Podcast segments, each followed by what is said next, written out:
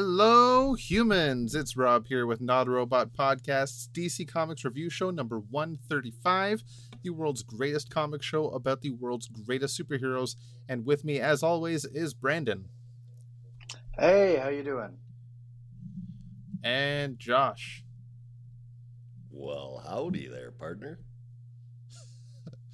If you ever want to get in touch with us, you can send us an email to comics at notarobotpodcasts.com and get us on Twitter at notarobotcomics and Instagram at NAR Comic Books.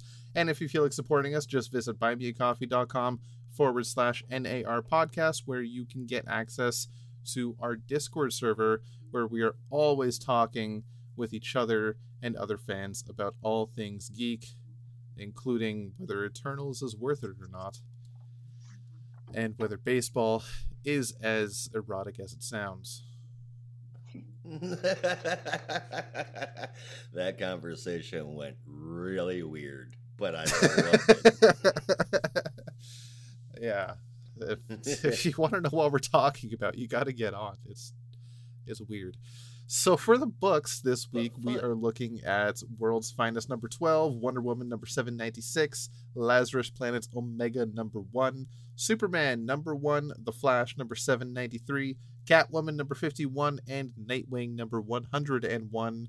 A lot of ones this week, as well as some honorable mentions. But before we get into that, we're going to talk about the week's news. What's going on with you guys?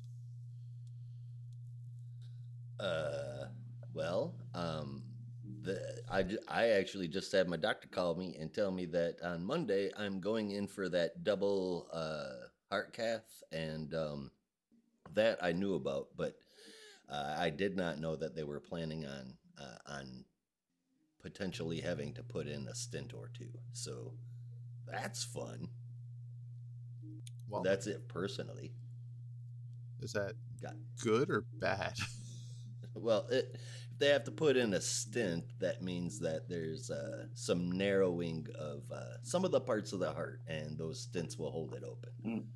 Picture it kind of like a kinked garden hose, and then you slide a yeah. piece of plastic in there to keep it from collapsing. Just to hold it open. Yeah. Yeah. Well, shit. Hope that all goes good. No, you're yeah, not the definitely. only one. Uh, I'm sure oh. it'll be fine. It's it's not the first time I've had a heart cath. It's the first time I've had uh, it being done on both sides at the same time. But other than that, everything's groovy. How about you guys? Uh, nothing really uh new in my neck of the woods, to be honest. Just uh, same old, same old. Yeah, about the same here. Uh, just waiting on oh, I, I guess, coming in. Oh yeah, I guess I guess one minor thing is um, I, I, was very happy on Tuesday when a package showed up on my doorstep and it was from Ontario, Canada, and I knew exactly what it was. Um, and uh, waited all day until I could uh, rip that thing open and see it for myself. And it's been sitting on my uh, on my desk ever since. But uh, very pleased with that. Thank you again, Rob. I've, I've embarrassed you enough, so I'll spare you on the podcast. But uh, no, it's a very, very kind gift. Hey, well worth the money, honestly. You're mm-hmm. worth it. I'm happy. Which, it's funny too because the the the trailer they're doing an adaptation for Essex County, and the trailer came out the exact same day. So was, oh wow, yeah. yeah. Nice. Excellent. Uh, for those not in the know, I did get Brandon a, a signed copy of the Essex County yes. collection. Well, not even not even just signed. Don't sell yourself short. It is a signed copy yeah. With a, a personalized sketch of the first character, well, the main character from the first story, the first Essex County graphic novel, Tales from the Farm, Lester. Um, and it says to Brandon. It's just incredibly sweet. I couldn't believe it when he sent me a picture of it a couple of months back, and uh, just so over the moon to, to finally have it in my hands.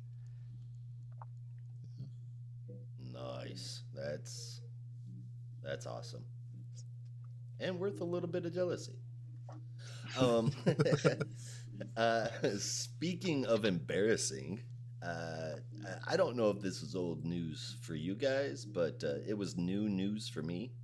Are you familiar with the actor Ray Buffer? Sounds familiar. No. No, He was in Bullet Train, American Gigolo, Curb Your Enthusiasm, West Wing, ER, like lots of stuff. Oh yeah, yeah, yeah, yeah. Uh, yeah, Yeah, now that I see and, seen uh, a picture, I know Ray Buffer. Yeah. Yeah, and he got busted stealing nine hundred, well, almost nine hundred dollars worth of comic cons, um, from or comic cons, comic books from uh, from a San Diego comic shop. Holy He got shit. busted. He's caught on video, and and he's still pleading not guilty. Wow. Yeah, Mm. That's got to how do, that's got to be embarrassing for him, even if he doesn't realize it yet. That's messed up. Yeah. That's that is fucking crazy, actually. I mean, is Oh, yeah. are comic books are comic book shops like the new place to rob? I mean, Apparently. guys, go back to banks and shit. I mean, at least that's insured. You're not gonna fuck up anybody's life doing that. Yeah. Oh my god, some people's children. Yeah, seriously. Well, that was bad news. Um, good news is Chris Bachalo is going to be coming back for the horror event Night Terrors. It's been over 20 years since he was at DC. And uh, I'll be damned if some of the art that I have seen isn't just absolutely beautiful. He's definitely got away with the Have you guys seen any of it yet? No, I haven't seen. Like the last I saw him was, mm, like I think X Men. Mhm. Um, well, I'm looking at a couple of the pages that they posted up on that uh, Inferno website, Bleeding Cool, and man, I'm telling you, it is looking gorgeous. Oh, so they're actually like. Oh, so this isn't even just an announcement about Chris Bachalo. This is like they're officially announcing Night Terrors. Yeah, I guess so. Which I mean, Wow, we all kind of knew that it was coming. yeah, Uh, they but did at like the change same time, the we could only name. see. Yeah, we only could see like half of the title before, but now, yeah. okay. They changed the name, and I read it earlier, and I can't remember what the hell it is, but it's something like, um, Oh shit. oh, Uh, Dawn okay, of yeah, so- DC Night Terrors.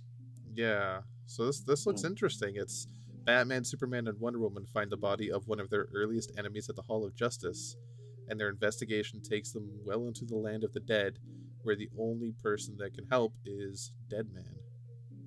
Yep. Hmm. It is Williamson, so uh, curb your enthusiasm, but it does have the potential to be really good because if I'm not mistaken, it is a fairly limited series. I want to say. Uh, looks say it's it's taking place in July and August specifically. Great. Uh, it will feature multiple two issue miniseries. Excellent. Okay. Yeah. So it won't be out there too long. And uh Rob. Yep. You have a set of collectible figurines that you got a while ago that uh, uh included a special build a figure you made Atrocitus. Is that right? Yes. Yes, I did. Mick McFarlane Toys has done it again. Oh.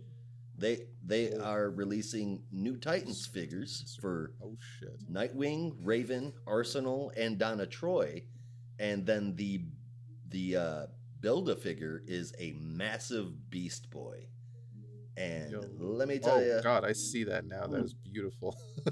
other than Dick Grayson's face, which I do not like, the rest looks fantastic.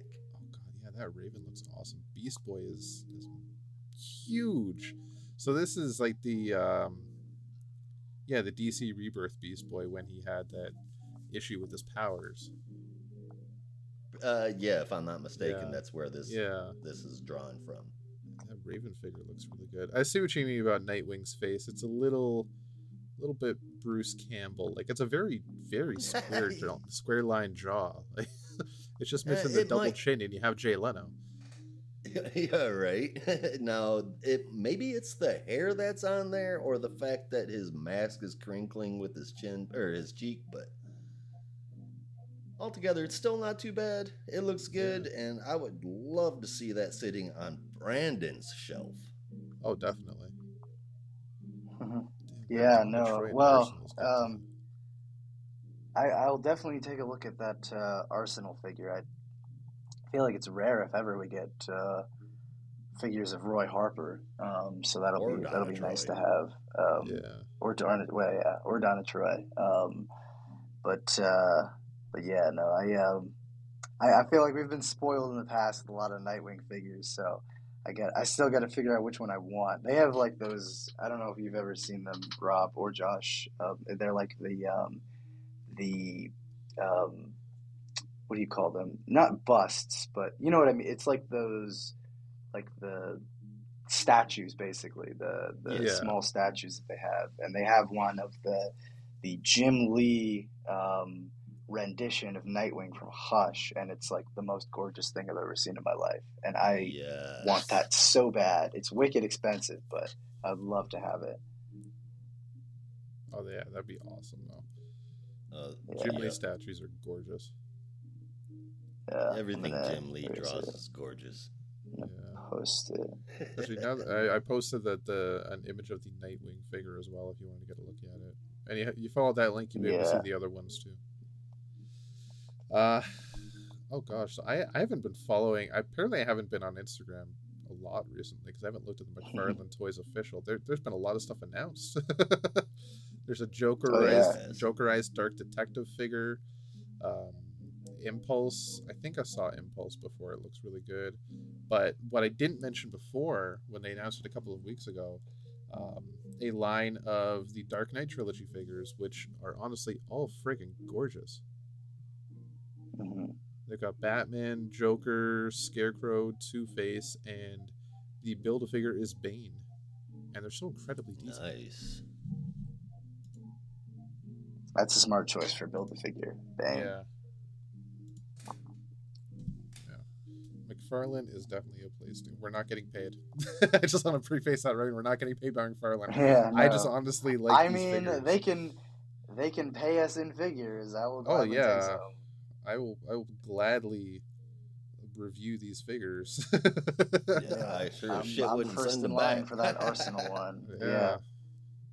I want to get a good look at that Beast Boy build a fig too. That's beautiful. Yeah. It really is.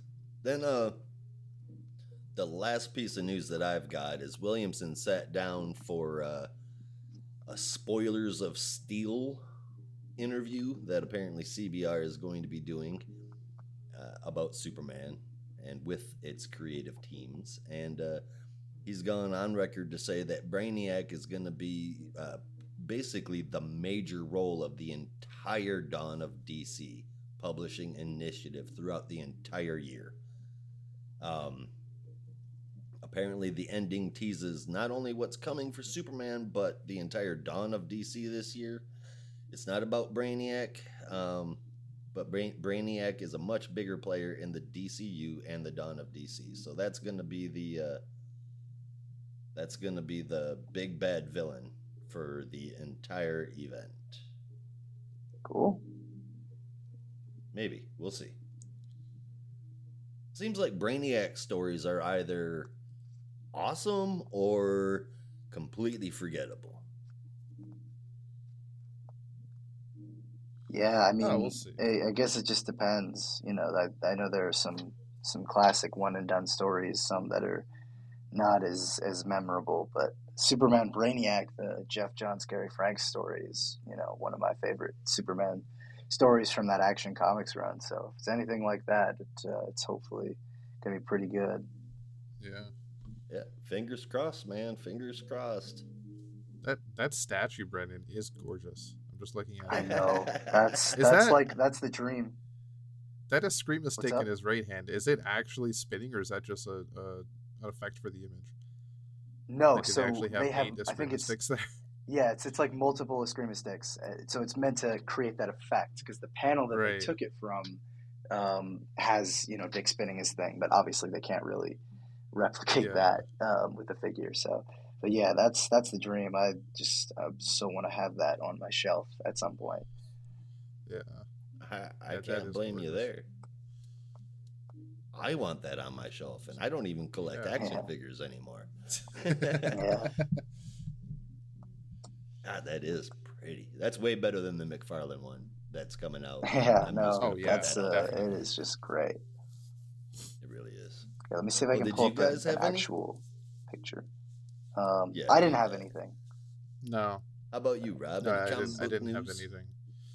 Well, uh, I, I honestly didn't have anything substantial. Yeah, I'm just I'm just waiting with bated breath for my two Kyle Rayner figures to come in. I got the Blue Lantern and 90s costume coming at the same time, and they show up at any day now. I'm just I'm I'm waiting. My legs are twitching. Oh man, Yeah. that looks so good. That looks so good. That's a good idea Yeah. having No, these I just- realistic clear. Yeah, no, that's I, Yeah, I so just it wanted to take like like, a, a picture from real life where it, they actually you can actually see that it's you know eight different Yeah. Eskrima sticks. It's a That's really cool effect. Oh yeah, it is. Giving it that clear color gives gives it more of the movement appearance. Yeah. And I dig that. I dig that a lot. Yeah. All right. Um. Yeah, I really had nothing. Well, I guess if that's all that's worth mentioning in the news, we should mention some honorables.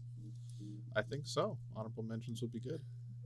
All right. I have had kind of a busy read, so I didn't get to read a couple. Um, One Bad Day Clayface, I did not get a chance to read. Oh, And uh, Superman. is, I actually, I will say this very briefly, but it has to be said. I No, feel go like for the most part, the one bad day one shots have been very gimmicky, but I checked this one out just because I was getting my stuff early and I saw uh, Jackson Lansing and Colin Kelly were doing it, and they have been like my creators to pay attention to recently. Um, also, they're incredibly nice people, um, and I I read it last week, and it was probably one of, if not the best, Clayface stories I've read in a while. Like this. I think it, definitely one of the best one bad day stories, and it almost feels misplaced because it's so much more than just the gimmick that the line started with. It's it, it it, it's it's one of the ones that actually doesn't feel like it's trying to ape off of Killing Joke. It's really just telling an emotional, great Clayface story. So, hundred percent endorse Oh. that one. Awesome. Well, I'm gonna have to go back up to the LCS because they did not have any, and I guess Mm. that might be why. Yeah. It's uh, I didn't get to read that one, and I didn't get a chance to read Space Age number three, Superman Space Age number three yet. Um, I did get a chance. I did get a chance at the other ones. You said it's decent. Oh no, I said it's excellent. It's, it, Oh, it, like, excellent. I, I said, yeah, I said, I don't know if we talked about Space Age last. I think I reviewed that one. Um, but yeah, Mark Russell and Mike Allred's like one of those pairings that you just read it and you're like, how the hell did this not happen before? And it still Yeah, is just as good as it was. Yeah. I was just kind of disappointed it was such a long break uh, between the second and third issue, but yeah, great stuff.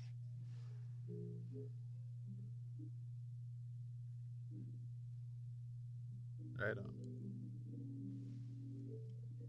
That is indeed awesome.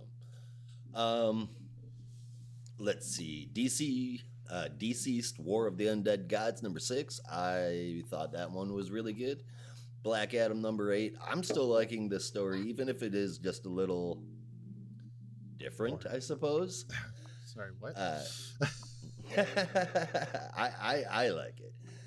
Um, Titans United Blood Pact number six. Skip this so they quit this, and then finally GCP GCPD the Blue Wall number five. It is only on honorables due to our time constraints this evening. Uh, this book is just so solidly put together and well told. I highly, highly recommend the series to anyone interested in more than just capes. yes, and I, I can that's- that. That's all the mentioning I've got to do today.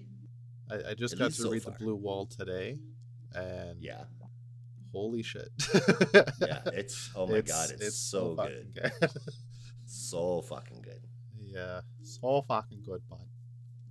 Oh. Sniping. All right, so with oh Hello? god, hi. Hi. Oh yeah, sorry, you guys were cutting out a lot. Oh shit. That's okay. We were bit. just uh, making weird jokes again. we're making Yeah. references to jokes we made earlier today. Oh man, That's- uh, I don't even remember. it's what we jokes- do. Yeah, it's what we do there, bud. We are the world's finest at bad jokes. as much as that is a great transition, I did want to just bring up. I found it interesting that you, being the American and me being the Canadian, you were defending hockey and I was defending baseball. Isn't that fucking weird? What kind of That's strange parallel universe have we landed in? I don't know, man. It's weird. You find baseball boring. I find hockey pointless. oh my god. what what the hell's happening right now? Are you even Canadian? That's I don't I'm know, saying. man. Like, isn't But I thought do like curling. I love one curling. Thing that Canadians like. he likes curling? I like curling. I did say when I when I Oh brought up God. when my one of my tirade about hockey, I said what I'm saying is technically illegal, but You're gonna get your citizenship revoked, my man. It's if they can find me. I Too- know. Too, busy watching the next game. Too busy watching Just the Leafs don't. lose again. Oh, ouch. Yeah. Don't feel bad. I'm a Red Wings fan. Um, They haven't And been despite- good despite since your hockey mid-nineties. status, I, I did have to explain Sami Zayn's honorary Hab shirt to you last week. Yeah, you did. Because I was Yeah. like, Hab? What the fuck is that? That's Um, because that's that's the thing about my family. One half is Leafs fan, the other half is Canadiens fan. So it makes family dinners very awkward. oh, that, no, you said that wrong. It makes them fun. yes, you're right. It actually makes them very fun. All right. Uh, yes. So, as Josh mentioned before, we are the world's finest at making bad jokes, and that means we are moving on to our quick bite section with Batman, Superman, Batman slash Superman. I always want to put that in there. World's finest, number twelve, the fated date issue. Oh, I'm stoked. This is written by Mark Waid with pencils by Emanuela Lupacchino, inks from Wade Von Grawbadger and Norm Rapmund, colors from Tamra Bonvillain, letters from Steve Wands, and a wonderful cover from Dan Mora. I wish he was still doing the interiors, man. I like the interior art on this issue. He'll be but- back next month. Don't worry. Oh man. Okay, that's good. It's good to hear. All right, so Robin and Supergirl have fine are finally we are finally seeing. I keep mm-hmm. needing to go back in time with my words here. Are finally going on their legendary bad date, as we saw in I think it was issue two or three. They mentioned it, which really was as bad as they made it sound, with really awkward conversation, some bad celebrity interactions with the wait staff, and a runaway pet monkey causing chaos on the street outside, leading to Supergirl ending up soaked in a puddle, and Robin realizing he did not have any cash on him and can't use his card because he showed up in his super suit. So he can't pay and unless that's he goes how to the you ATM. knew there was not going to be a second date. Yeah, so Kara's just like, "Ah, fucking hell, I got it. like, Yeah. oh, oof, Dick, dude, don't take your name literally. Come on. Like, uh, Uh, I guess this this just this one fading that was not meant to be. But yeah. This this would explain why, when it comes to the second Trinity, Supergirl and and Nightwing are not mentioned together. Mhm. It's typically, I think, I've seen this conversation come up a lot over the last few months. You have the Trinity, Batman, Superman, and Wonder Woman, and then you have a, another Trinity with um, Red Hood, Artemis, and Bizarro. Oddly enough, the Dark Trinity, and then you have your uh, Tim, Connor, and Cassie as Trinity. But what's Dick gener- Dick's generation of Trinity? Because there's no other Yeah. super person apart from Supergirl, but that never was really a thing. You could have Dick and Yeah. Donna, but then who's the super in the mix? You know, there really isn't. uh, Yeah. Wally. Which I think it was. it I think there was a, a thing, and I, I can't remember where I read this. Uh, it must have been um, some article or something somewhere. So it, might, it may not even necessarily be true, but I do remember reading somewhere that there was a policy with DC in the '60s, I believe, when um, Mort Weisinger was the Superman kind of editor in chief of, of all the Superman books. And apparently, they had like a really strict rule about the fact that they couldn't let Supergirl be in any other books besides the Superman books, which is why, despite being a teen hero, she was never in the Teen Titans. And I think there was Oh, wow. like some kind of petition by one of the writers to try and get you know Supergirl to be a part of the Teen Titans, but she never was. Um, it, it- you know, it, it might have been an article on um, the New Frontier because there's a panel at the end of the last issue of DC: The New Frontier where Supergirl is with you know the the teen heroes that will become the Teen Titans, and people were like, "Wait, that doesn't make sense. She was never a part of them." And then someone kind of elaborated on the whole history there, but I think that might be why that pairing never really existed, kind of in in any um, older context. Oh, fair enough. Yeah. Well, that, that'll certainly do it. Uh, yeah. Well, that's there. Well, now we know for sure that why, at least in continuity, it never happened because they did Hmm. not like each other Yeah. because of really Well, actually- really bad date. Well, that's that's a, another long and lengthy question that I don't think we need to go into, um, which is does Supergirl even remember this happening? Um, because yeah, that's the the history of Supergirl is a whole other thing that is Oh God, yeah. time consuming. Um, because there was yeah, there was the Krypton or Supergirl who died. or Argo City. Yeah, during- yeah. Mhm. And so my my question was like, is this a Supergirl who died during Crisis, or is this the Supergirl from the Jeph Loeb Superman Batman, which wouldn't really make sense because Dick was Nightwing when that, that. Like I said, it's a whole. uh, So I was just like, eh, forget it. I don't care. Um, this is just a, a fun issue explaining how terrible it would be if Robin and Supergirl were today. Yeah. Like, I, I'm a firm believer in continuity matters, and I'm very much an advocate in like, hey, hey, you forgot this happened five years ago, but Yeah. there are certain things in in history that I think should just be script from the books, and I and uh, personally, Supergirl Matrix should be one of them. hmm A lot of '90s fans will disagree. That's not a bad book, honestly. I I, I don't dislike that one, but it is kind of a, a weird anomaly in Superman's history. yeah, The whole Yeah. yeah. Linda Danvers character. it was. Very strange. Yeah. Well, what'd you guys Put that up there. I, I say that, but like I also liked the red and blue Superman stories. But so my Oh my my opinion, God, take it with a grain of salt. I'm gonna Yeah, take it with yeah. a whole fucking tablespoon of salt. No, the, the Peter David Matrix stuff actually it isn't terrible. I, I would say it's No. better than average, but I'm by no means the biggest Supergirl fan, so I, I don't know that I could necessarily be the best judge of that. yeah. Fair enough. I don't know. Uh, yeah. Scores for this book though, I gave it a nine out of ten. I actually really enjoyed this one. A lot of fun, a lot of cute moments, a lot of funny moments, a lot of cringy moments. Yeah, I gave this one an eight point five out of ten. I had a lot of fun, and it's it's kind of nice. I mean, we've talked about this book as a throwback, but it's it's. I just kind of want to reiterate that it's nice being able to look back on a, a simpler time, and I also think it's funny looking back on some of the characters in a more simple time, especially someone like Robin, who, you know, I, I would say is a lot more tempered as Nightwing than he is here as as Robin. He kind of comes across as more arrogant and kind of self-centered and you're like yeah i guess you know he would be before he really matured and formed the new teen titans not the old teen titans um, and kind of grew into an adult so it's it's fun Yeah, looking back on a, on a simpler time. Well, for me, I thought the art was really good, but a whole issue dedicated to a date between Dick and Kara that meant absolute shit to me is a waste of time and money. Um, I, I thought Waid seriously disappointed here, and it, that feels rough to say because I am a big Mark Waid fan.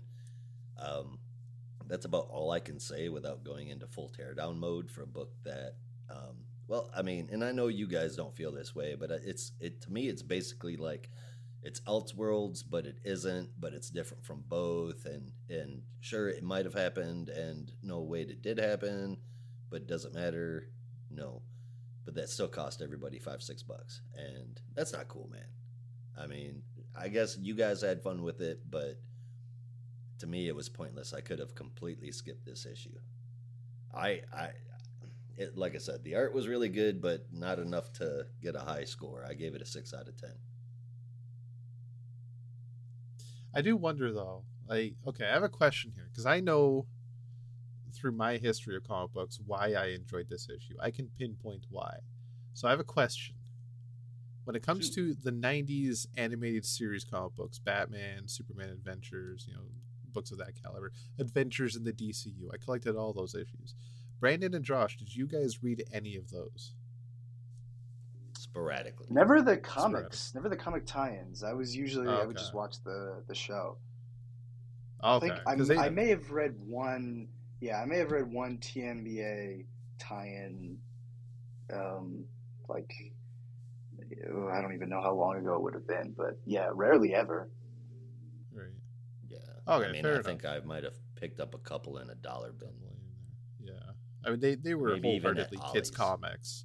They they were not meant to be all ages comics. They were 100% kids' comics, and that's why I ate them up. But they were chock full of stories just like this, where it's just one-off stories, uh, fun little romps. Occasionally there's a criminal, or sometimes it's just silly little thing. I think there was even an issue of Superman Adventures where Jimmy Olsen took center stage, and it was just him photographing Superman the entire time, and I loved that issue if I'm not making it up. Yeah. It just sounds very familiar. there was Yeah. something like 65 issues of Superman Adventures. There's there's a lot. Um, so I'm thinking, I don't know. I was just curious if maybe that's why. Like if Josh, you never got a chance to read those, and Brandon, you did. Maybe that's why. Maybe it's the same situation with me. Why it is I love an issue like this. Maybe I, I think it was just I don't know. It was like fun story filling in the blanks of what happened on their disastrous date. You know, nothing too serious. Like I like fun one and done issues. If it's done well and it's uh, enjoyable for me, I'm uh, I'm always down for that. Okay. And I do like shifting I'll- perspective ones. Like one of my favorite issues of All Star Superman is the one where it's Jimmy Olsen in the lead, and you're like, "What the fuck? This is gonna be terrible." Like, and then you read it, and it's great. Um, so yeah. I mean, I don't mind one and done issues at all as long as they're standalone and not a part of a series. So I guess I like one shots. Um,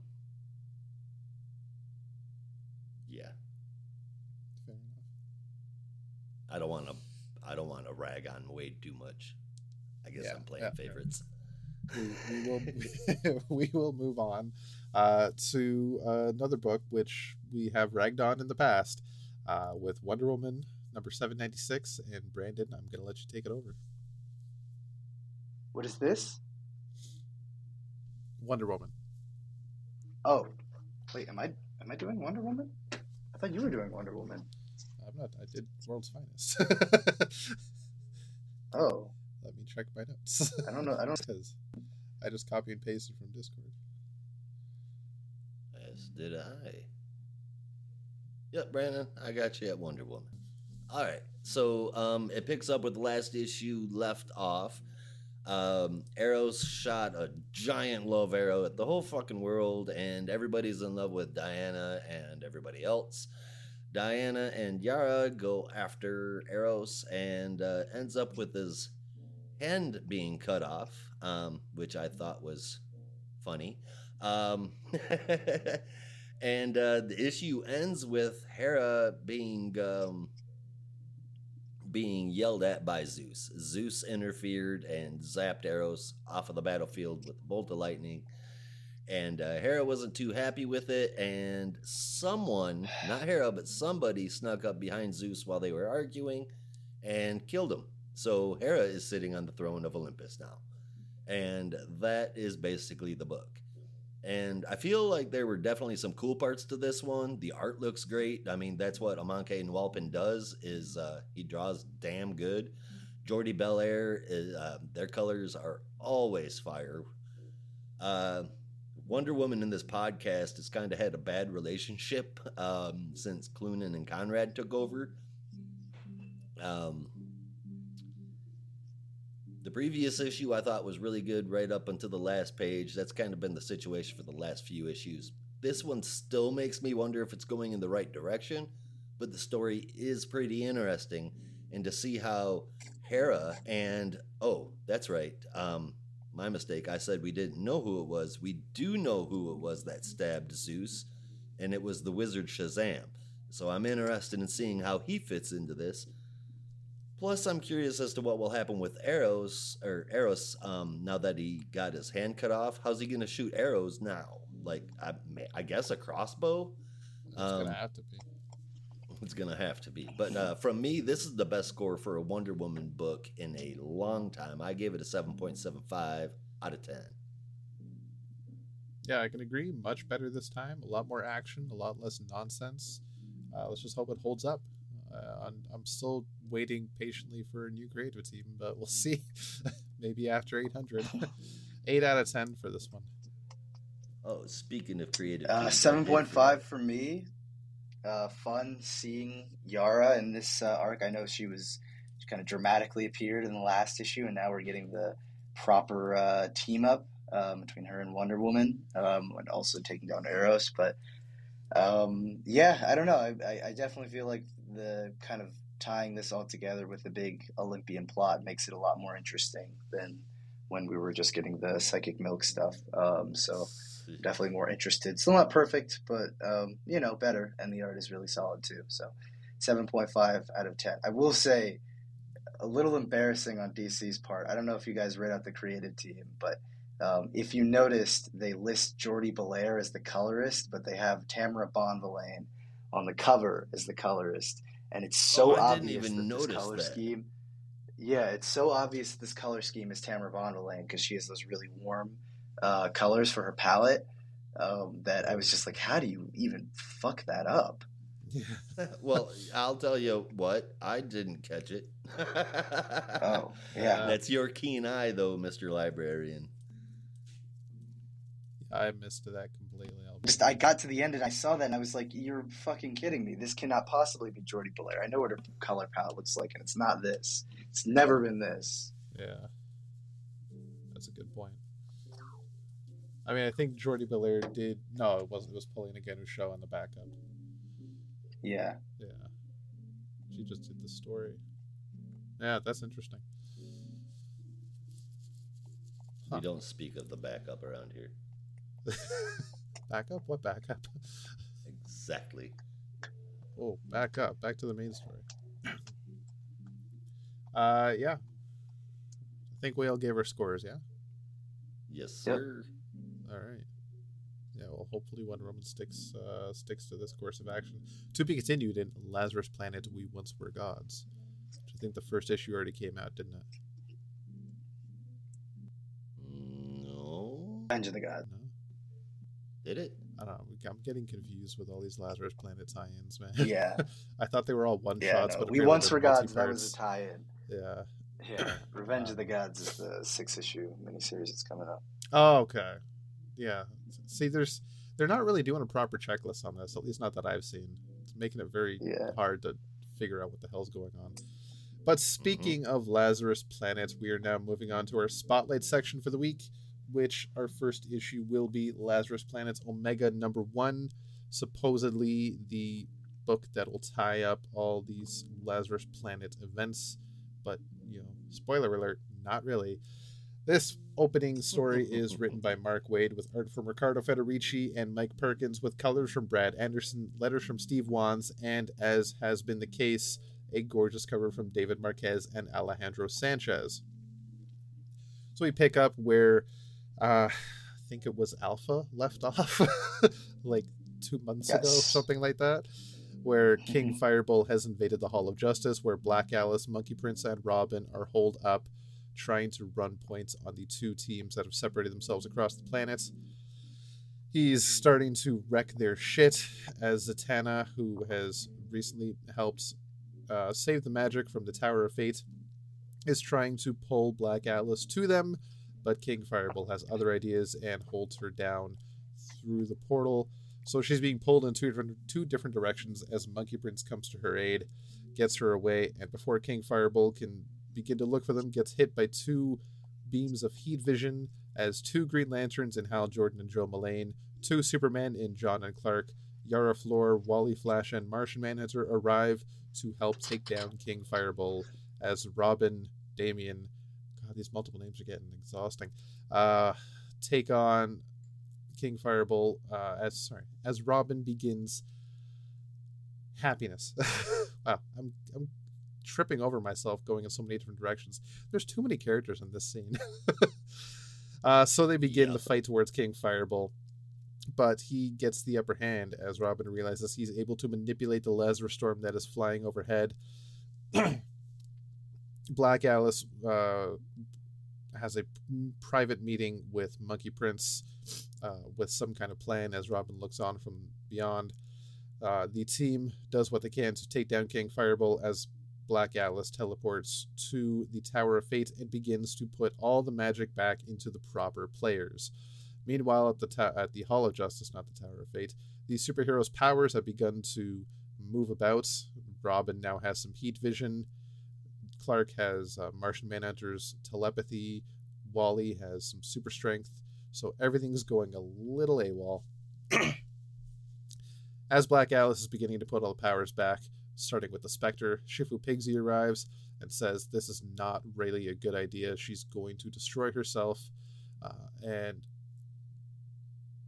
uh, but continues anyway, saying that, look, I just need to do this. Everyone's been telling me what to do, where to go, and I've not had any control. This is what I want to do. Just let me do it. As she continues to do that, the heroes are doing what they can to take down uh, King Fireball, but it's just barely holding together.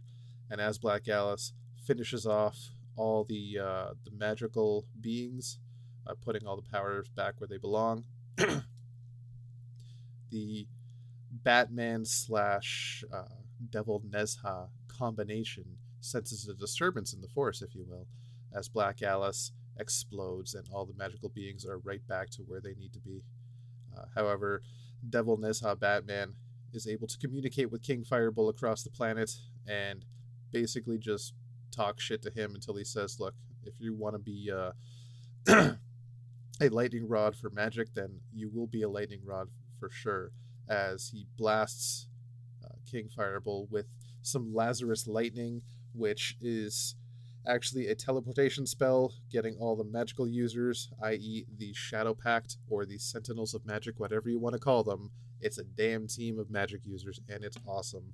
They all show up just in time, and villains and heroes alike all use their respective powers on King Fireball all at once, with the Spectre coming in and delivering the final blow, capturing him and whisking him away. As they pick up the pieces, uh, there's still some stories left to be told, as the as we see with the Helm of Fate and Dreamer, which is what I'm very excited about. We see Black Alice is still alive, just gone away somewhere and hiding, and Batman has arrived to see his son once again, seemingly normal now. But as we will see in the conclusion of Batman vs. Robin number five, Devil Nezha is still inside Batman. So while it's not Robin fighting Batman this time, it will be Batman fighting Robin. Oh boy. So, uh, do we want to go into the backup first? before we get into yeah, we can talk about or... this one first and then get into the okay. backup because they're pretty separated. Right. They are. Uh, I think honestly, good ending for the story for now. There's still a lot of threads left open, and honestly, I'm going to see how Batman versus Robin ends before passing full judgment on how this chapter has ended. Uh, the backup does leave some. Uh, sorry, I'm going too far ahead. I do love the art throughout the issue. Um, I just reading my notes. I do love the the art throughout the issue. I think it's gorgeous. Ricardo had to retweet Mike Perkins do an amazing job. Uh, I don't really know what else to say about it right now because I, I didn't really dislike it. I just think there's not much we can go on right now. They stopped King Fireball, but Devil Nezha is still around.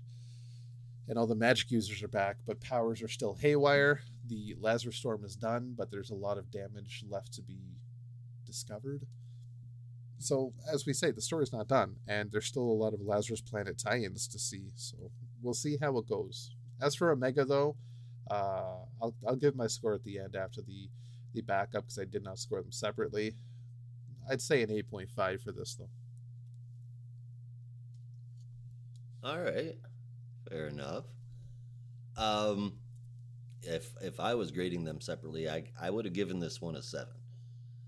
Uh for me, the art is absolutely amazing. Colors, light, pencils, all of it. There's a few parts where the faces or the perspective is just a tiny bit off, but honestly, it's all it's all really damn good.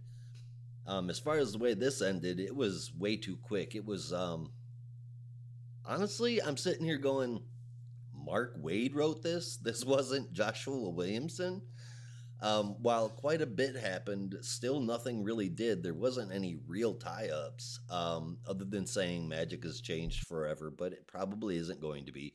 And some people who didn't have it now will.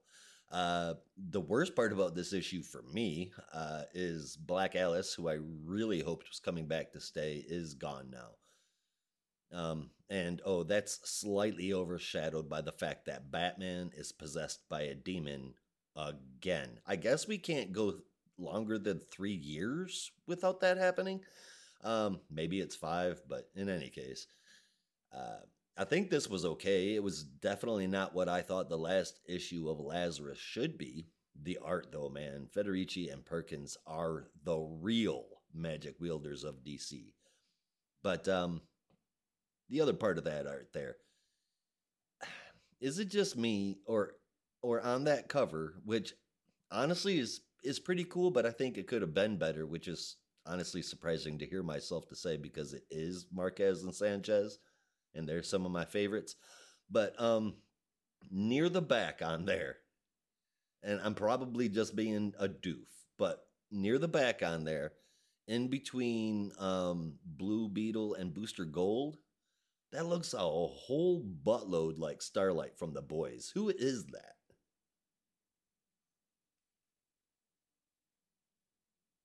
Uh, if that's not Golden Glider, it might be Booster's sister.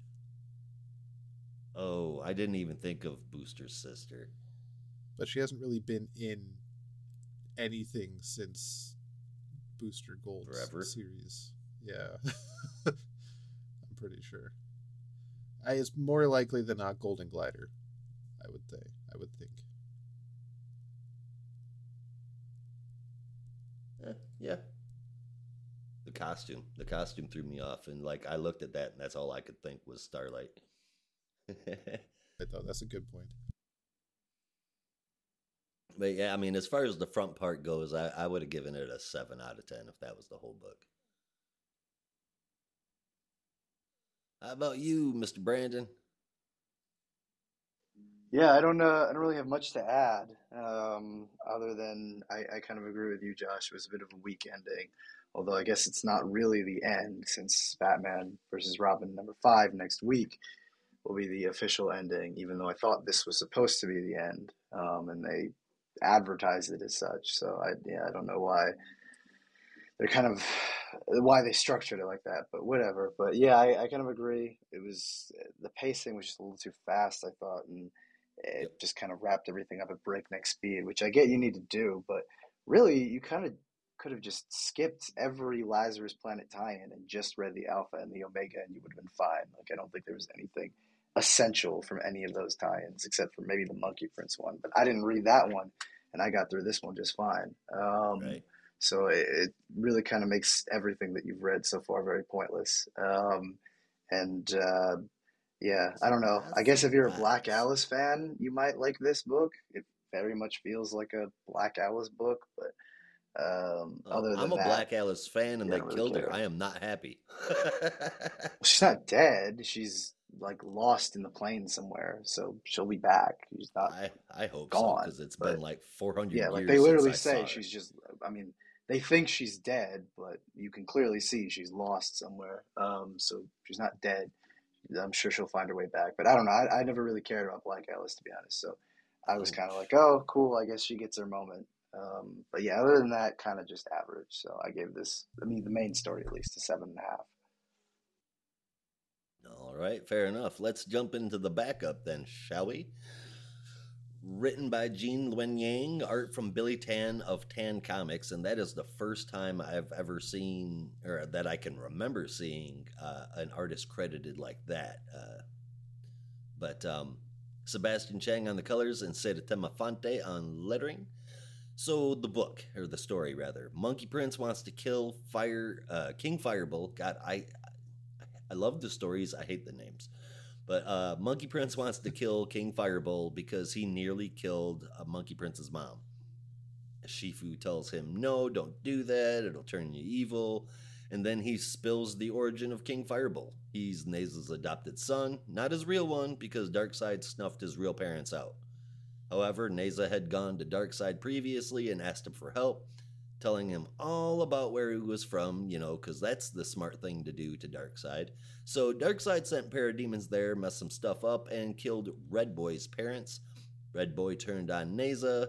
Then, after siphoning his dead parents' power, he turned himself into the Devil King Fireball. Monkey Prince tells Shifu that he's listening to his warnings, but Afterward, he plucks a hair, talks to one of his clones, and they agree that they should still still go kill Nezha. Uh, the end. Now, well, uh, this is not something I really needed to read. I got all of the info I needed from reading the regular story. Didn't really even think about Nezha and King Fireball's origin stories, but whatever. Um, Billy Tan of Tan Comics is one bad mofo every panel is delicious. I loved all of it except how Kalibak looked, but he never looks good. So, I mean, it's just a weird design for a character. Um, all in all, the artwork, uh, the art works at making up for kind of an pretty much an unnecessary story. Uh, for the backup, I probably yeah, I would have given it like a seven five out of ten. So the whole book, I'm gonna give a seven point seven five.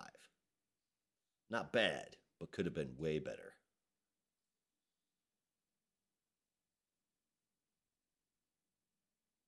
And um, then. Don't, dude, where's my car? Me. um, sweet, dude. Yeah, this this definitely leaves some interesting developments for Monkey Prince number twelve. Considering my review for number eleven was going on about how there's a lot of story left open at the end of the issue. With one issue left, there's a lot of stuff to cover.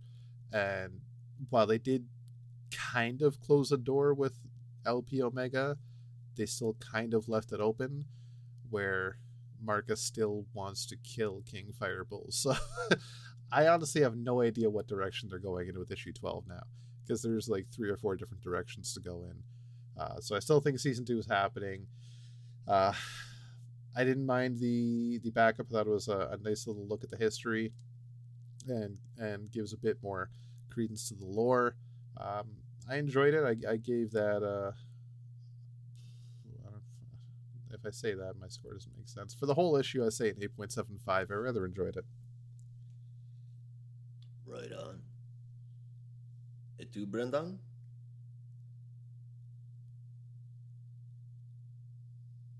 How about you, Brandon? Um, thought it was a nice way to just wrap up the Nezha Fireball arc story, whatever you want to call it. Um, but uh, I don't know. It was just kind of average, kind of like the rest of the issue. Nothing too special, really. So I gave this a seven and a half. Really, the whole issue seven and a half. All right. Sounds pretty good. Right on. So with that, let me do the transition. Are... Okay. From Lazarus Planet to the Daily Planet. Here is ah, Superman number one. I like that. That's a, that's way better than what I had. All right. it's the only one I wrote down. this is Superman number one, and Brandon, I'm gonna hand this over to you. My pleasure. Yes, this is Superman number one. Yes, and uh, strap in because it is going to be a bit of a lengthy read, but I'm going to try and speed on through it. This is Superman number one, brought to us by Mr. Joshua Williamson with art from the incredible Jamal Campbell. That is pencils and colors, so you know it was a labor of love, and letters from Ariana Maher. It's the dawn of a new era for Superman as the Dark Crisis has ended and Big Blue has returned to Metropolis proper again, not counting you know, the whole war Warworld saga. And what better way to kick off a new era than with a flashback to the days of Smallville? As John and Martha Kent have a heart to heart chat about Clark's future, as John firmly states that no matter what the world throws at him, Clark will march to the beat of his own drum, so to speak. Flash forward to the present, where Superman is in the midst of a deadly attack from Metropolis's favorite shock jock, Leslie Willis, aka Livewire, who's lashing out after her podcast was pulled from streaming services. No, I'm not making that up. That's actually in the thing. Um, it's Yep. it's hilarious. Um, and there's a panel in here that is probably my favorite in the entire issue, and maybe this week that we'll get to later. Um, but it is related to that. While Superman tries to bring her down what, what was pulled from streaming services? her podcast. Oh, okay. Sorry, I, I missed that because of the GIF Josh sent in our chat. Yeah. So I was Oh laughing yeah, at yeah. that. Oh, no, you're good. Um. Anyway, where was I? Um. While Superman tries to bring her down peacefully, Lex is in his ear the whole time, giving him increasingly violent advice of how to take her down. Lex, of course, is still in prison at this time and is desperately hoping that someday soon a Superman will take his advice. After Superman stops Livewire and assists at a wedding, he returns to daily life at the Daily Planet. Everything seems to be business as usual as Jimmy stops by his desk, but the planet is in a new era as well, with the fiercest editor whoa, with the fiercest editor in chief this side of J. Jonah Jameson, Miss Lois Lane. Lois Lane is in charge while Perry's on sabbatical, and she's cracking the whip on the planet's staff, hating every second of it. Naturally, as a reporter, she doesn't want to be behind a desk, but she's stuck there for the time being. Lois, Clark, and Jimmy have a nice back and forth about Jimmy's new relationship before Clark suddenly heads to the roof to escape Luthor's annoying commentary. Lois later joins him on the roof, consoling him when he admits that he feels like he let Luther down. Clark sadly does not know how wrong he is when a sudden transformation at the LexCorp tower catches their eye. When Superman flies over to investigate, he sees that the LexCorp logo has morphed into the House of L symbol. Investigating further, he finds Mercy Graves, who reveals that the sudden change was to embrace the new ownership of LexCorp, which will formally be renamed SuperCorp. That's right. LexCorp has changed hands and is potentially going into the hands of none other than Superman himself. Superman is naturally unimpressed with Luthor's schemes to make him better, and despite Supercorp's many scientific advantages and technology, Superman decides he's had enough of Luthor's schemes and interventions and flies off to have a chat with him. And yes, that's chat in quotation marks. Before he can reach the prison, however, he finds Parasite, who seems to be dealing with some kind of infection. Superman quickly discovers, however, that Parasite's infection is contagious and has affected Metropolis's citizens around him. Lex in his cell mocks Superman for not taking his advice sooner and reveals that the enemies that will soon cross paths with him are no longer Superman's enemies, but Lex's. Um, I love this issue. I loved it a lot, actually. It, it felt like just a great way to return Superman back into the fray after War World and Dark Crisis and everything. It's just a, a bright new era filled with lots of new characters, which I, I think for this new era of Superman is, is definitely needed. Um, and we could go over some of those, but I think it's worth just reading the issue for yourself and checking those out. Um, but yeah, no, it's just an exciting debut, and I'm uh, I'm really looking forward to seeing where a lot of these teases are going to go, especially the teases we got towards the end of the issue um, with that you know coming in Superman page. Um, and uh, I've heard Williamson talk about the series a lot and just how much fun he's having with it and all the different types of stories that you can tell with Superman. And I'm hoping that the sky's the limit. Actually, sky's beyond the limit, especially if you're Superman and you can kind of just let your imagination run wild and, and uh, tell the craziest, most wild Superman stories you possibly can, especially in this uh, whole new dynamic that he has. So I had a great time. The art from Jamal Campbell was good ish, but there were some panels where Superman looks really kind of squat and chunky, um, and it just looked kind of off. It looked like, I don't know, like a small, fat wrestler. It was just really weird. Um, but uh, aside from that, I had a I had a really great time, and uh, looking forward to the next issue. So I gave this an 8.5 out of 10. Uh, Josh, you want to go first?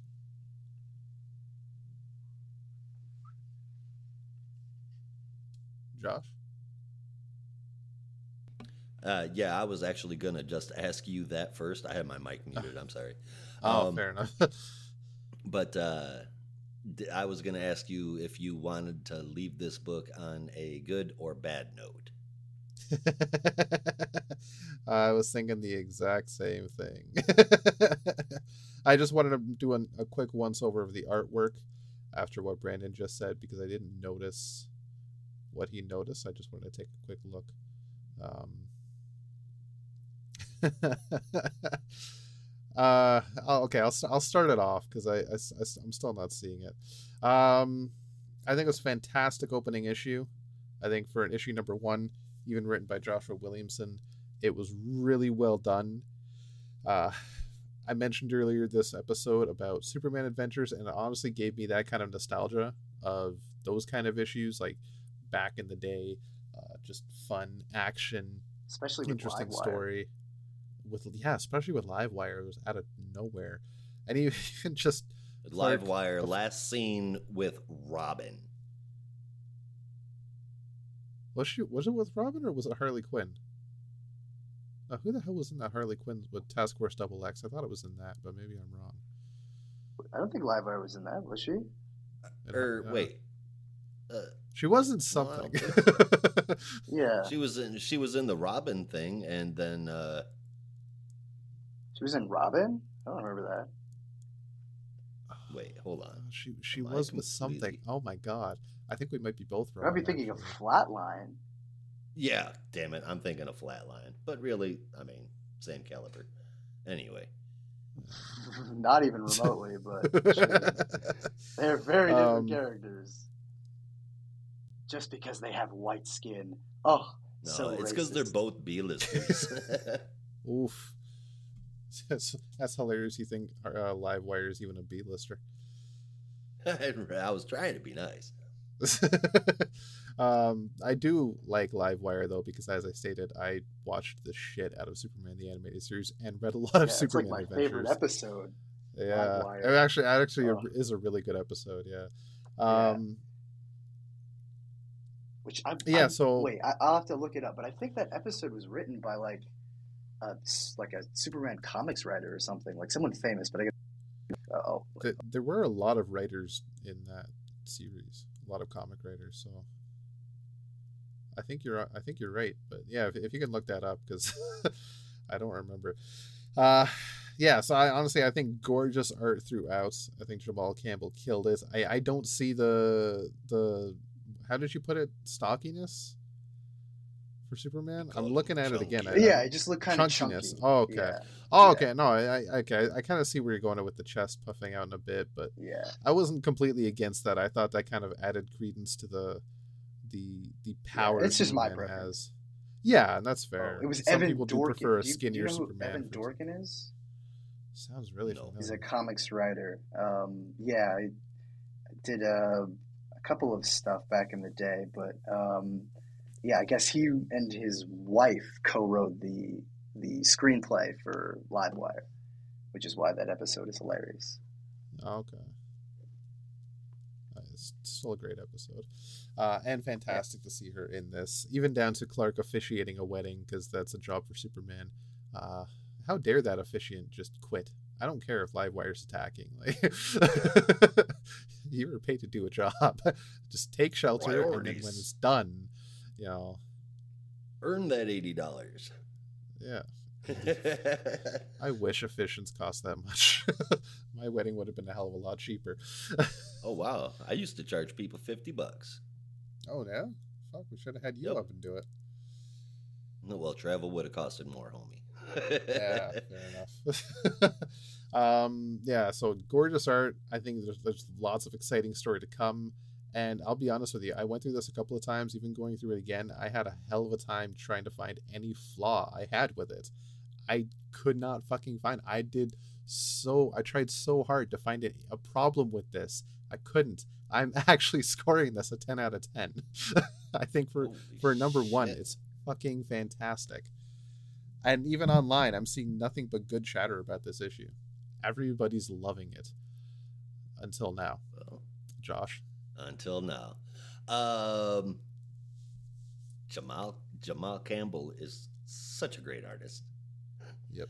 Um, but I've got a few bones, some minor, some huge to me, um, that need to be picked with this issue. Um, Livewire attacking Metropolis because her podcast was pulled off the air. That's dumb. Lex Luthor being in Clark's ear to telling him what to do. That's dumb. Lois running the Daily Planet. That's I I, I actually think that one's kind of cool.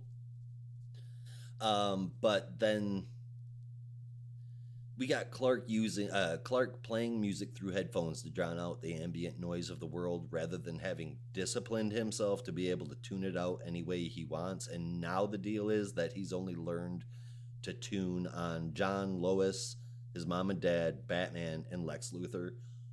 That is absolutely retarded. Um, Lex Luthor handing over his entire company to Superman, now calling it Supercorp. Mercy Graves wearing a Superman pin um, held the whole building as Superman everywhere.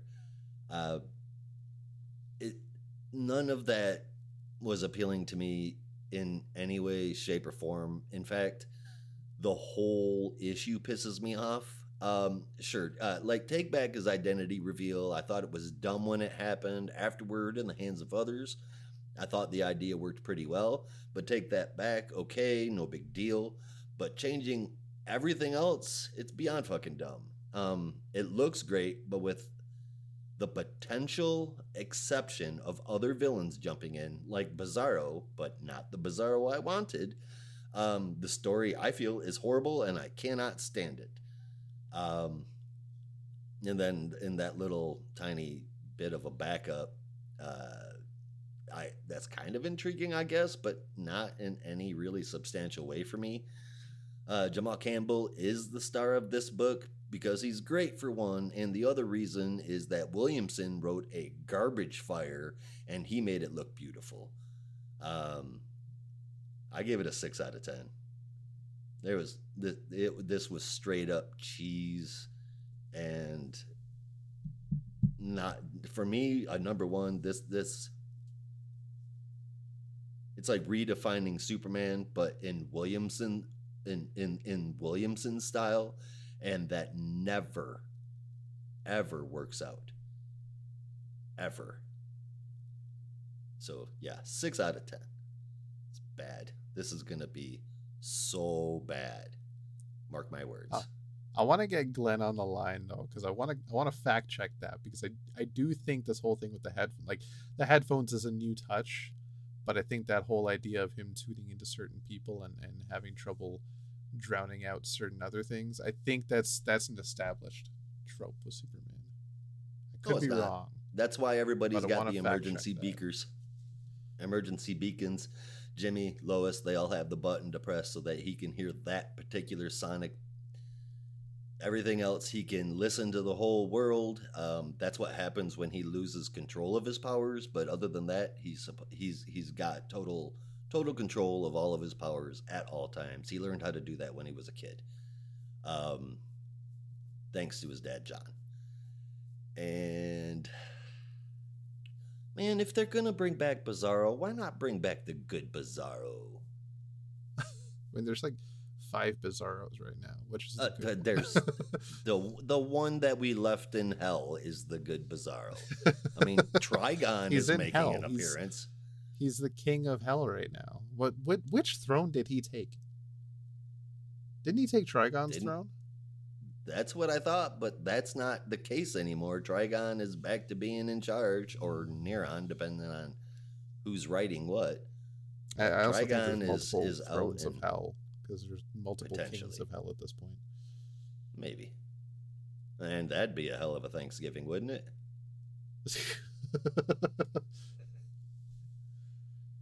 well, Ugh. You heard it here first, folks. Somebody that didn't like Superman number one. For very valid reasons. I- I'll put valid in quotation marks. So,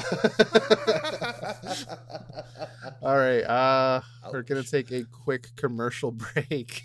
Stay tuned for more. And we're back. Thank you for sticking with us here at Not a Robot. We are getting into our full dive reviews for the week, and our opening book is The Flash, number 793, with part four of the One Minute War Thunder in Your Hearts. We open up on the three flashes of the latest continuity, and yes, I'm including Bart in that, even though right now he's Impulse, looking at Superman, Nah, who is still a Flash. slowly, yeah, he's still a Flash. He's slowly catching up to everything with a and so he's he's definitely got some recognition of what's going on, but instead of everything looking like a standstill, things might be looking like a blur to him. He might catch up. We'll see maybe next issue. The Flash family, meanwhile, are trying to uh, figure out what's going on with their newest addition to the team, the conduit, living conduit that was taken from the Fraction's home base.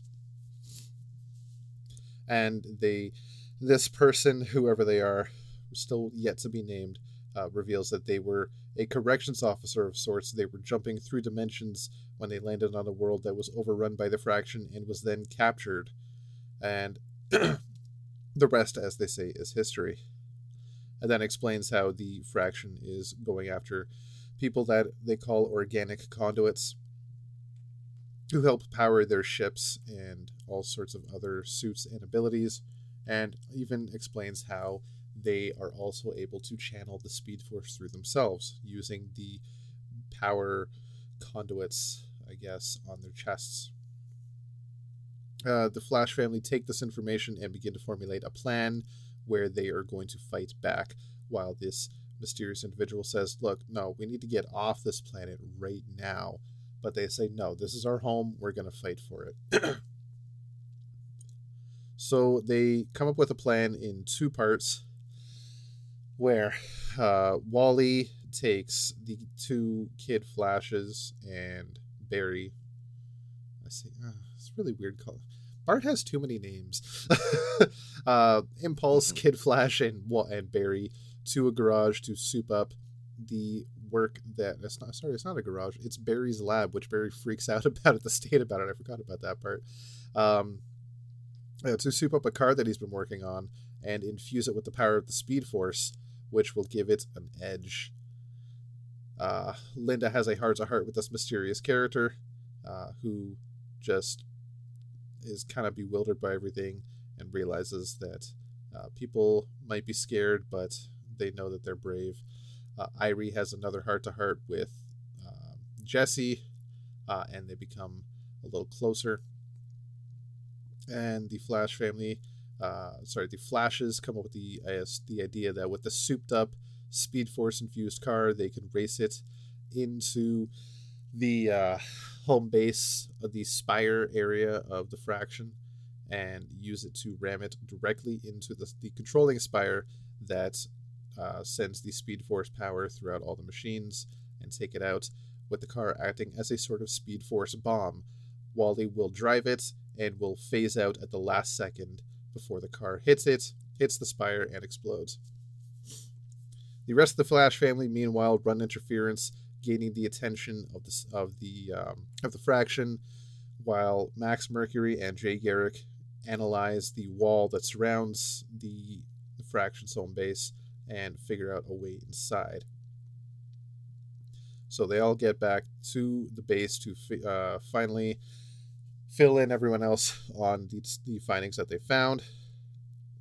Uh, as Barry is uh, still feeling a little down about Iris, says, We're going to finish this, today no matter what, and kind of walks away.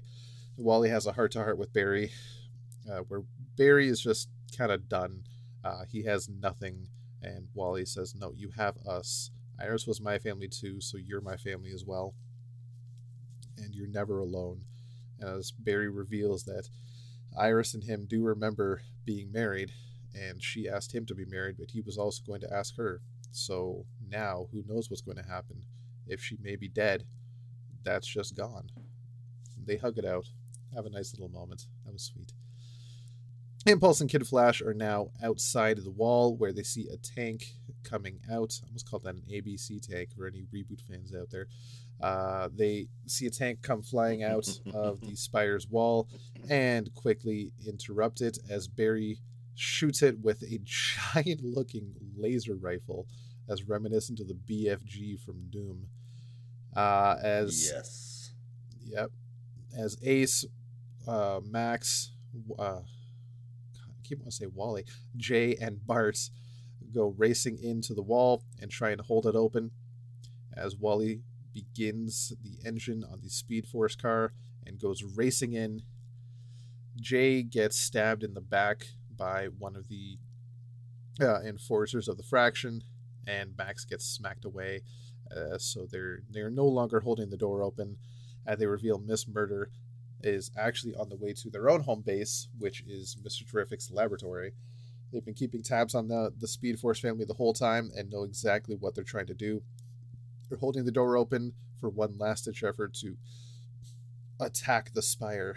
But as was revealed on the other side of the base, uh, Linda and Jesse are holding open another portion of the wall, and Wally comes racing into that. He is instantly attacked by a bunch of uh, laser drones, and the Spire sends an, its own little blast attack straight at the car, which hits it and seems to explode the car on impact, where Wally says he could not phase out. So it explodes. Jay is down. Miss Murder is attacking Irie, and the Flash family is at odds. Whatever are they going to do now? Man, that's some stuff. A lot of drama. Flash family's got their work cut out for them here. I don't even know what's going to happen. this seemed like a, a right. really well put together plan, but it got taken apart really quickly. No pun intended. Um,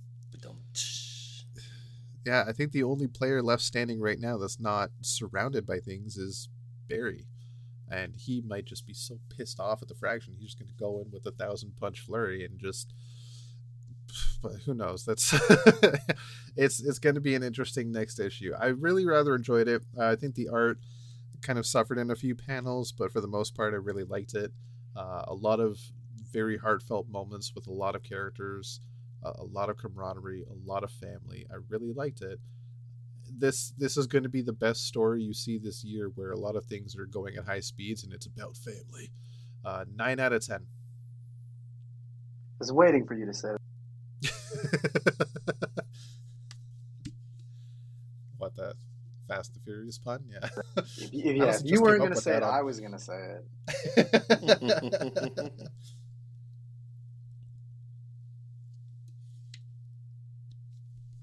yeah, so that's me. What do you guys think?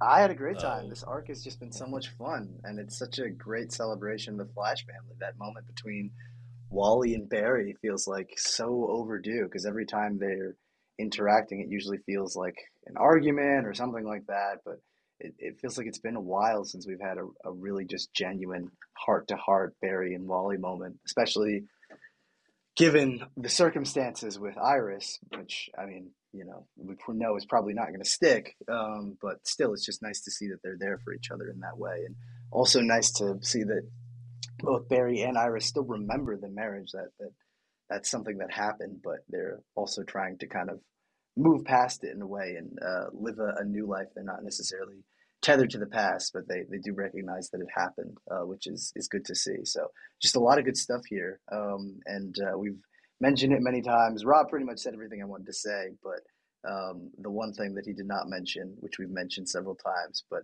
I will never get tired of mentioning, is that Impulse and Ace are the best pairing of this entire series, to be honest. Um, and uh, I hope that they can get their own spin off book, though I mean, we talked about Young Justice. I think Bart should be doing other things, but if Bart's leading the team and Ace is there and they have the same dynamic, um, I, I, I, it would be hard to say no to that. So I had a lot of fun. This one got an eight point five for me.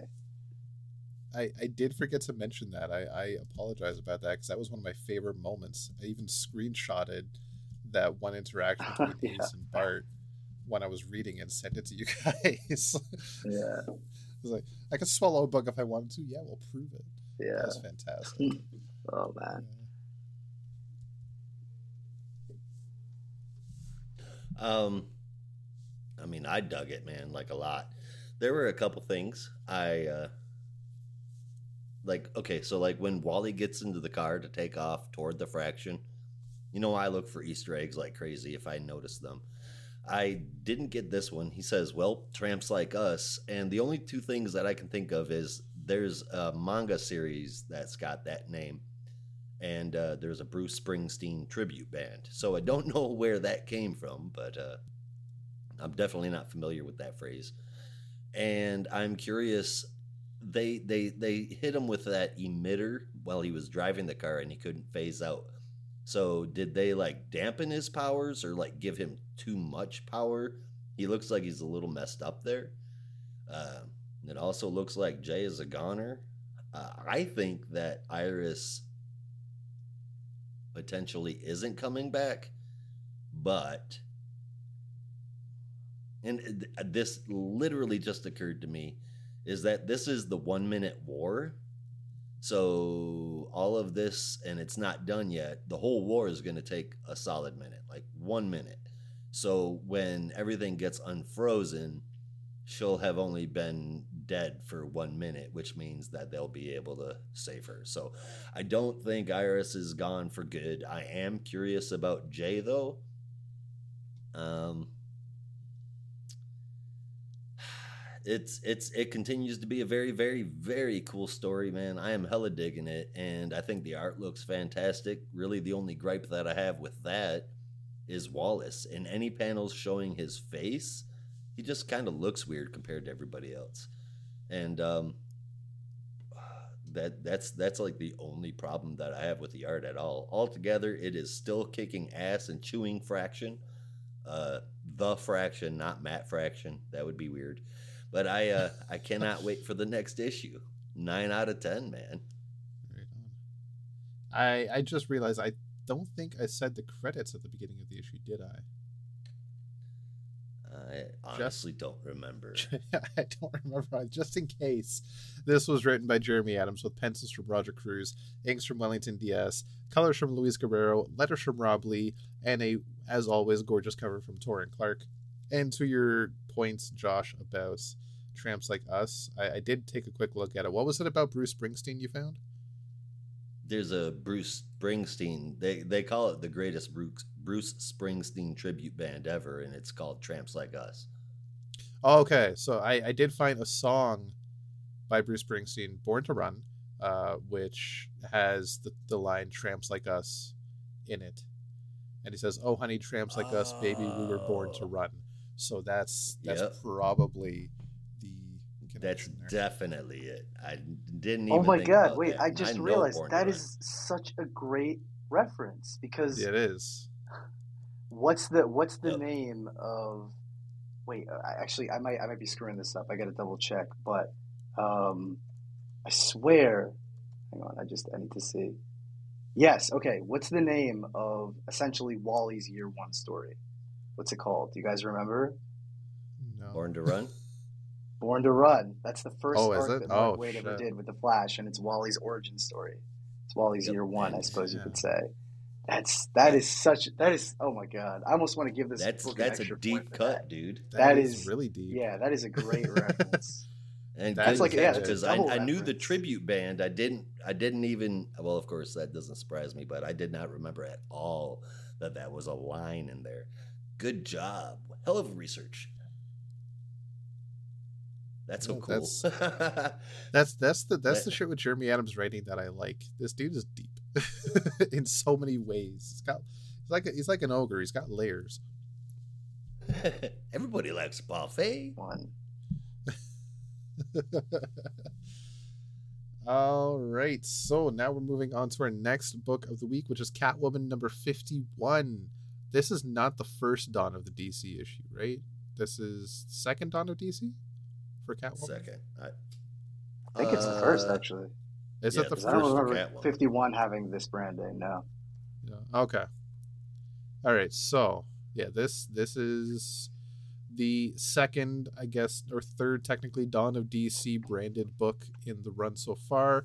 Catwoman number 51, and Josh is going to fill us in on Eiko Hasegawa as Catwoman.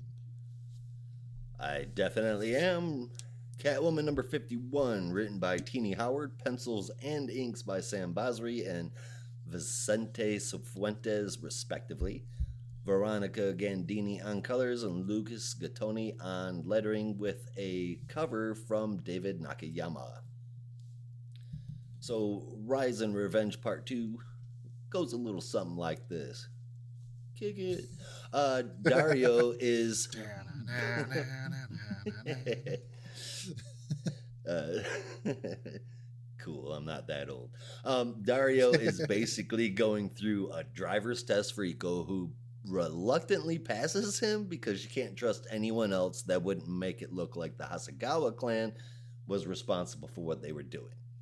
Not to mention that the Gentlemen's Club has invited Eiko back to the table after having to deal with all the punchline and, and Magdala crap. So, uh, so she'll be on the inside as as uh, the leader of the Hasegawa clan, and on the outside as the cat, handling business. Speaking of business, we uh we head over to Gotham County to see Selina talking with the lawyer she did not want. The lawyer that is currently trying to convince Selina that she's innocent of murder because it was actually the explosion that killed them and that was not her doing. And the lawyer has the proof. Uh, and she's got a convincing argument as Selina quiets down and silently agrees to be good while attorney Fremont works her magic should be pretty easy since Selina is the queen of commissary now. and she's teaching all of her new friends how to be exceptional thieves to make sure that they are all well confident in themselves should Selina get the chair for murder. Also, to help them run the plan that Selina has worked out. Um, so hopefully that all goes good for them. Meanwhile, Eiko has infiltrated the Gentlemen's Club. That's, if you're not aware, that's the uh, name of Black Mask's little group of organized dimwits, or I mean bosses. Um, so she's infiltrated the club and has convinced them, after some pointed statements being made, pointed like throwing a knife at Black Mask, that she really has sworn off the cat for good. During that, Dario has a run in with Noah, which has been a long time coming, and he scares the shit out of him, which I thought was pretty cool, that tacky bastard. Turns out that on the inside, Selina's friends that she has gathered are all, well, they're powered up, so to speak, like Lady Clayface, for example. Having taught them how to steal earlier, tonight, at night, she teaches them how to fight. All the while, Batman is reminding her of who she is through notes passed on through the cat her cat. I can't remember what the name of it is right now. Duchess. Uh, reminding her that she's got a great mind, a huge heart, and is the world's greatest criminal. I mean, holy crap! I loved this issue. I I just absolutely loved it.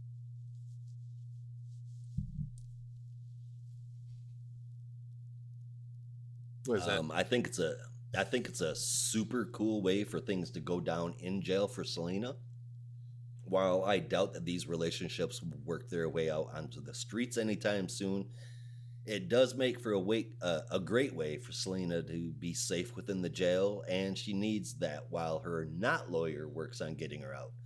Plus, these people could be allies when um, when they do get out, perhaps later on in a Catwoman's run. So I think this is a hell of a job, Howard. And Basri, as usual, kicks ass with his pencils, and they are just set off perfectly, and I do mean perfectly by the inks and the colors.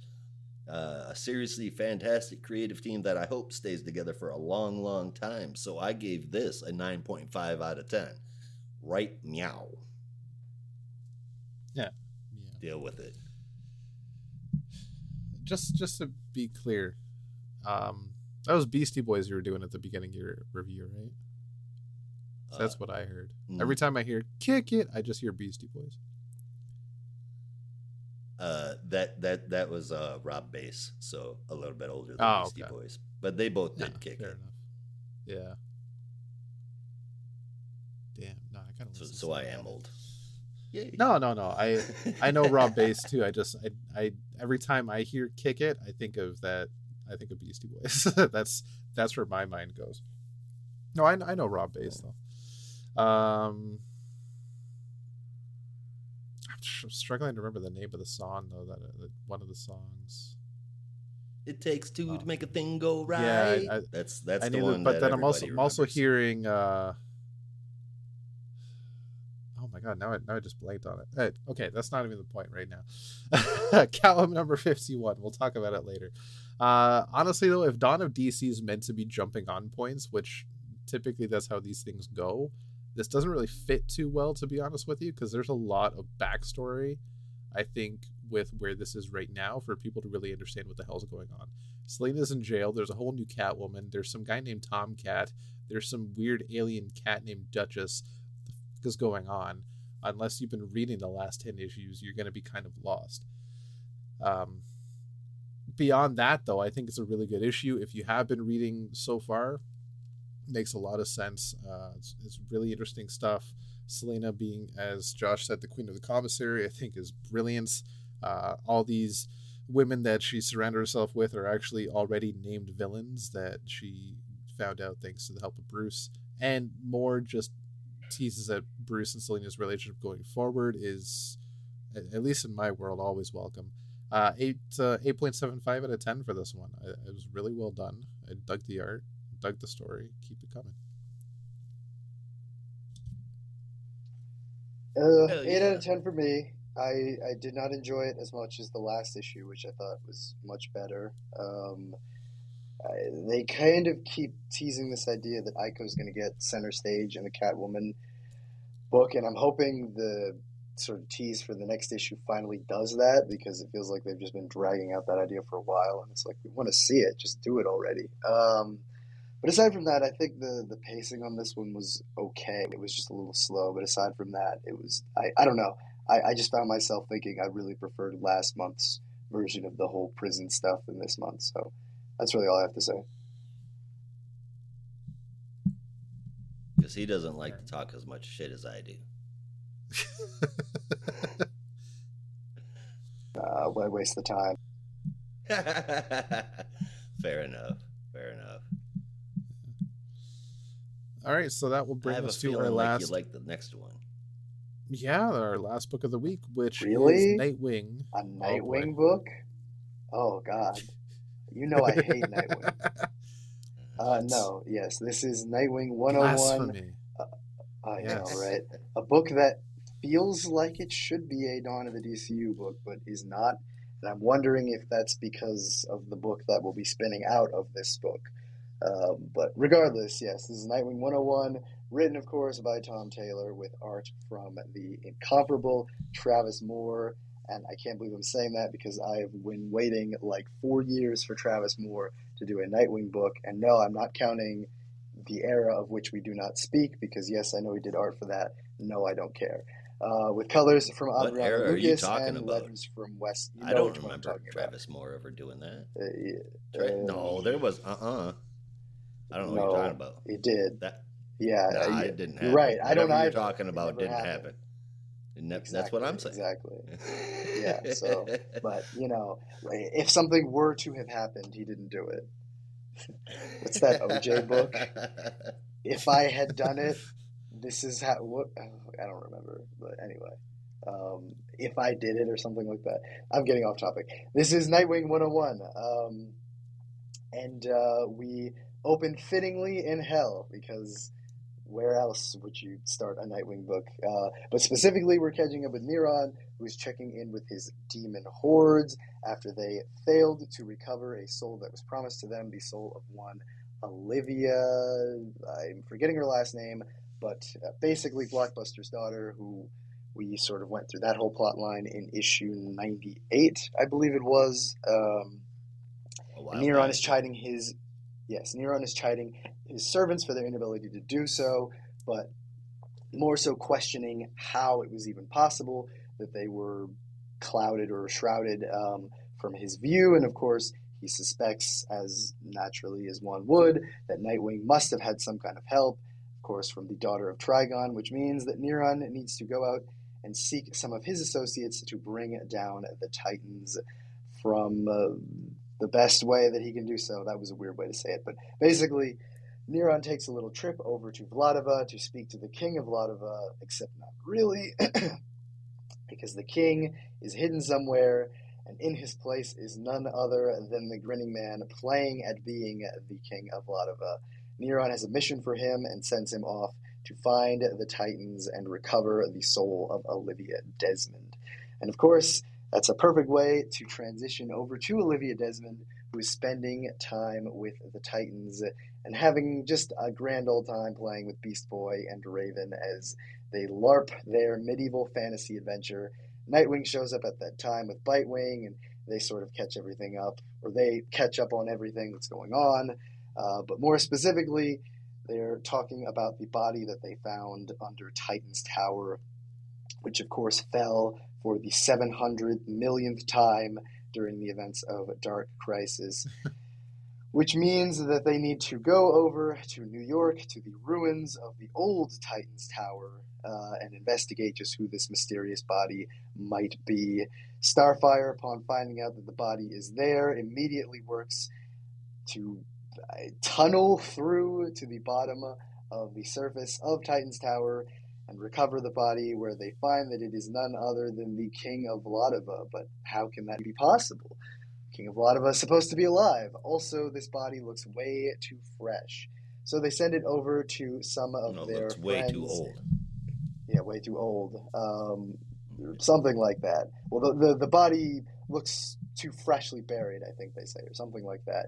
Um, but in cooperation with the U.S. government, specifically Amanda Waller and the Vlatavan embassy, they send the uh, the uh, corpse over uh, to be examined, where they find that something is not off. I mean, there were too many red flags, and that the body could not be, you know, fresh at least, um, or, or could not have, have fallen when Titan's Tower had fallen. There were too many red flags there, and that's of course when Dick gets a rather nasty conk to the head, and we find that the smiling, or sorry, the grinning man is right onto the Titans, and uh, the grinning man shifts his appearance to look just like Nightwing uh, as Nightwing is passed out, heads out to meet up with Starfire and Raven as they make their way uh, to investigate the mystery further.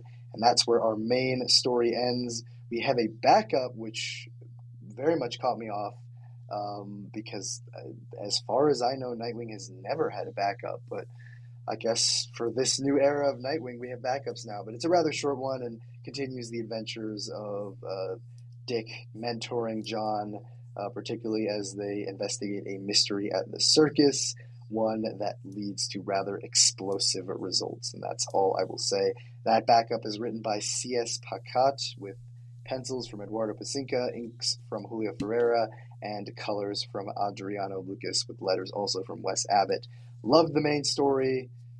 Uh, just, I mean, really, I felt so spoiled getting to see Travis Moore do Nightwing in all his glory, um, but also just a great way to introduce this new Titans era of Nightwing. Um, and I'm, I'm interested to see where this mystery goes. So, Nightwing got a 9 out of 10 for me. The backup uh, was fun, but honestly, I think just because I was so caught off guard with the backup, I didn't score it. Um, so, uh, I'll, I'll have to think about that a little bit more. But yeah, I'm just so not used to Nightwing having a backup. It was a little strange at first. No, not at all. Mhm. Hey, Nightwing, Yeah, you made it to the big time.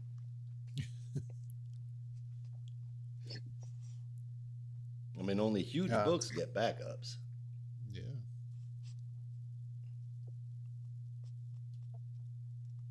Right, Josh, you want Uh, sure. Uh, uh, I'm gonna uh, echo what Brandon said. Travis Moore does a damn good job in here, as does Pansica and Ferreira. Um,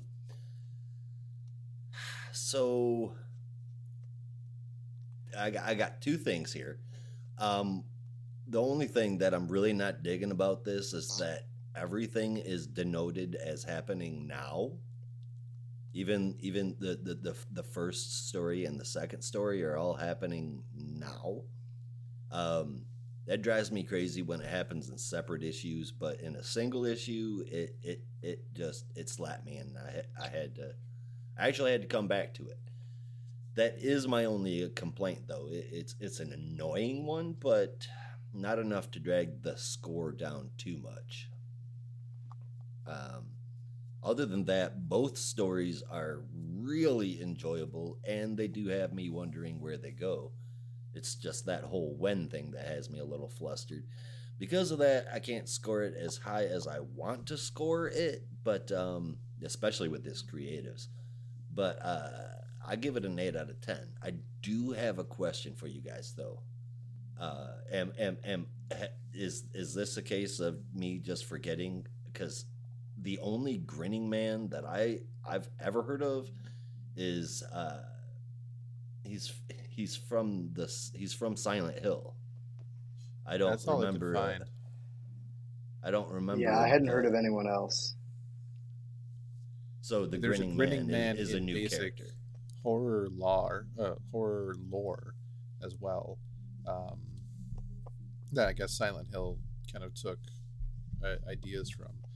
So this might Oh, just be like a, a run of the mill famous demon. Okay, I'll take that. He's he's he's definitely one hell of a shapeshifter, and poor Yeah. Nightwing. It just it aggravated me that there was a real Nightwing that not got that got knocked out. There was a fake Nightwing impersonating him, and then also a real Nightwing with John. But ultimately, I mean, you know, take it where you can get it, and assume that they're two separate stories. Then, then it's still it still well deserves an eight out of ten. Oh yeah, yeah I, I'm always under the idea that the backups tend to be at different times, not running concurrently with the main story. Like, I I know we don't mention it, but young Diana, for example, is well in the past. And as um, I I did see some chatter online about. what? As I did see some chatter online about uh, this issue with Nightwing, a lot of people agree at this point Nightwing should just be wearing a helmet. I think Dick should look into that. He gets hit in the head way too many times with heavy metal objects, bullets. Fucking A. It's your one weakness is head trauma. Um, yeah, I'm I'm digging the new status quo right now, but I think I'm more excited for Titans to have their own book again because having the Titans here is cool, but I I really did like this more when it was a Nightwing centric book. Um, not that I'm against like the odd cameo and whatnot like we had so far during Taylor's run, but right away this feels like kind of Titans as, as much as it is Nightwing. So it's it feels kind of weird. Uh I don't know. Maybe there's I'll see how the next issue goes. um Neron I think is an interesting choice right now for a villain. I'm all for it though. I I, I kind of dig Neron as a villain. Uh, I gave this an 8.75 out of 10. I, I really enjoyed the, the story. I think the art was quite good with some issues here and there, but ultimately quite fun.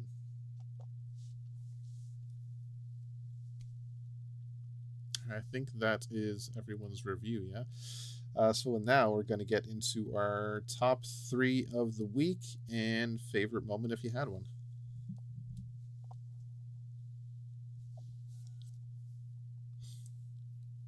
Josh, you want to start us off? I do. Uh, number three, I wanted, uh, I gave to the book we just reviewed, Nightwing number 101. Stellar, even if the timeline kind of screwed it up a little bit, it didn't screw it up enough to piss me off. Number two, the Flash number 793 was freaking awesome.